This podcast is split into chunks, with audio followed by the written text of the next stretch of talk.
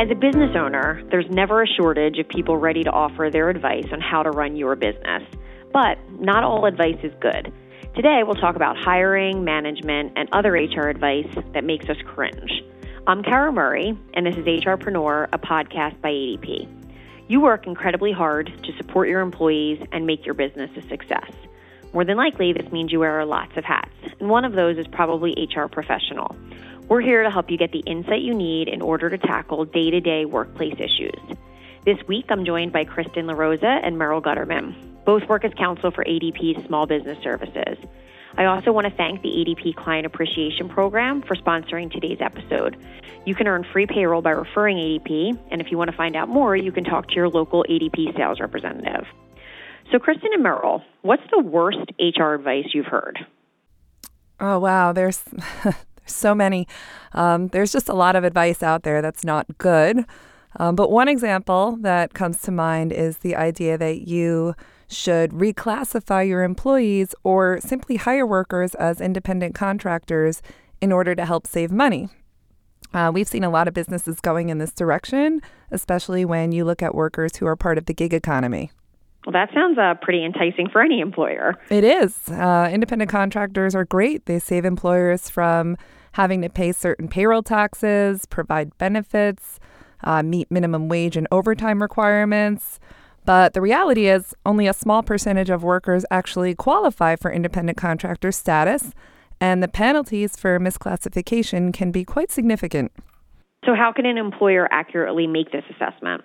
Yeah, this is a tricky area of law because there's no one universal set of criteria for employers to rely on. That said, you know, generally, the more control a business has over where, when, and how the worker performs work, the more likely they are to be considered an employee and not an independent contractor. And there are a number of federal and state tests that employers must consider when they're making this assessment. So, for example, businesses have to consider the IRS common law test when they're trying to determine how to classify a worker for purposes of determining whether to withhold income, Social Security, and Medicare taxes. However, to determine whether someone is an employee who is subject to protections under the Fair Labor Standards Act or the FLSA, an employer may have to rely on a different test, such as the economic realities test, which is used to determine whether the worker is dependent on the business to which they provide services. So it's a very gray and complex area. You know, we usually tell clients uh, or employers if they're not sure how to designate a worker, it's always best to err on the side of caution and classify them as an employee. Great. Thanks, Kristen. That's definitely some really good information for business owners. All right, Merrill, what about you? What's the worst advice you've heard? Well, as Kristen mentioned, yeah, there's a lot of bad advice out there. Um, I don't know if this is the worst advice I've heard, but it's certainly among the most common and concerning. Um, and that is if an employee didn't get authorization to work overtime, then you don't have to pay them overtime. Wow. So, what if the employer has a policy that overtime must be authorized in advance?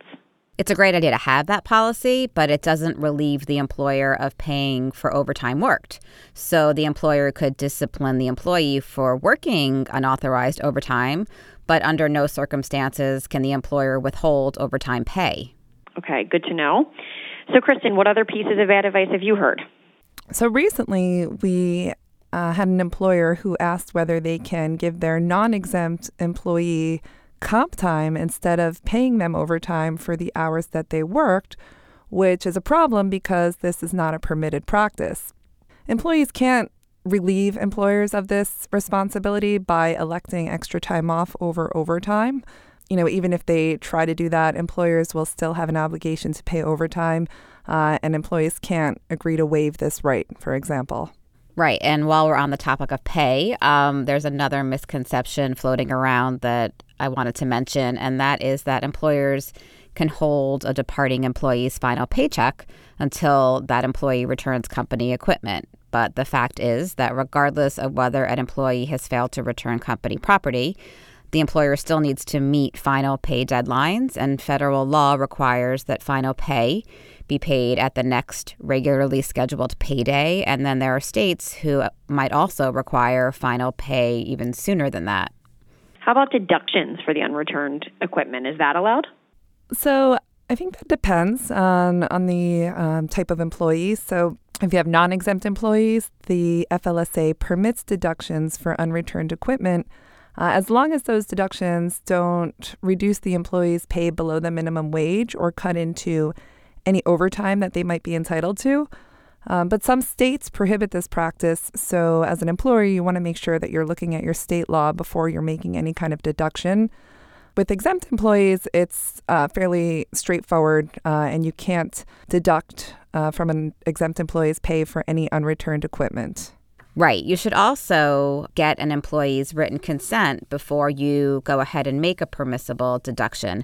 Um, the agreement that you put in place should specify the items for which deductions are going to be made, whether it's company uniforms or equipment, or if it's because of employee theft. You should also make sure you're putting in writing the amount of the deduction and how you're going to determine it. And before you go ahead and make any deduction, because this is a, a real um, difficult area, we recommend that you consult with legal counsel because the rules are tricky. Okay. What other bad advice have you heard? Oh, so I recently uh, had an employer who told me that they read online when new hires complete the I 9 form, they should require a U.S. passport since it provides both identity and work authorization and is usually harder to forge than some of the other documents. So, employees have the right to choose which documents they want to present in order to confirm their eligibility to work in the U.S., provided that they're on the I 9's list of acceptable documents. So, as an employer, you can't specify which documents the employee needs to show you. Got it that's a really great example of relying on the web to get answers. But unfortunately, you know, we know that not all information available online is accurate. All right, Merrill, can you think of any other examples of bad advice you want to share? Oh, sure. Um, well, when we're talking about new hires, um, I've heard a lot of employers think about putting new employees through a probationary period, um, and that while it may seem like a good option for assessing a new hire's performance, it isn't always the best idea and it can lead to a lot of confusion. That's an interesting one. So, employees may think that once they successfully complete a probationary period, they're no longer at risk for termination. Exactly. Employees may believe that they can't be terminated due to performance after they finish up their probationary period. Or they may think that they can only be let go for good cause. And this misunderstanding can lead to an increased number of wrongful termination complaints. Yeah, and I would also add here that um, in addition to the potential exposure to legal claims, probationary periods may also provide for kind of an undesirable introduction to the company. Uh, and it also creates a negative connotation for some new hires who may mistakenly believe that they're immediately being placed on a disciplinary action plan or subject to some kind of harsher scrutiny at the start of their employment. Right. So we recommend as a best practice that you avoid using probationary or introductory periods in your terminology and instead focus on working with all new hires to set clear performance goals and make sure that they have all of the tools and the resources that they need to meet their performance expectations. Okay. So I think we have time for one more example. Kristen, do you want to take this one? Uh, I do. So uh, recently, I had an employer whose employees were abusing their sick leave policy, and they told me, uh, the employer told me that uh, someone told them that they could require a doctor's note for every sick day used in order to help reduce sick leave abuse. Well, um, I mean, most leave laws allow employers to ask employees for reasonable documentation, um, but you know, of course, there are certain laws that have restrictions. So, for example, some paid sick leave laws prohibit employers from requesting documentation, like a doctor's note, unless the employee has taken sick leave for more than three consecutive days. That's right. And even in the absence of a restriction, you should really consider what, if any, documentation would be reasonable to require from your employees and then make sure that you're applying that policy consistently. So, requiring employees to produce a doctor's note for every sick day may result in more employees coming to work sick because they don't want to go ahead and incur the costs of having to go to the doctor for a visit and get a note. Well, we definitely covered a lot of misconceptions today. Kristen and Merrill, do you guys have any final advice for our listeners? Uh, sure. So, I think touching on what we talked about earlier, uh, I would say that if you're going to take it upon yourself to conduct your own research on various HR rules, you want to at least make sure that you're getting information from trusted resources and that the information that you're getting is current um, because the laws, rules, regulations are constantly changing. Um, and of course, the preferred approach would be to try and seek guidance from experienced counsel. And once you have that guidance and know the law that applies to your business, just review your policies and your practices to make sure that they're consistent with all of the applicable laws. Great. Thank you so much, Kristen and Merrill. We want to thank you all for listening to HRpreneur. I'm Kara Murray. For all the latest episodes, subscribe on Apple Podcast, Google Play, or wherever you listen to podcasts.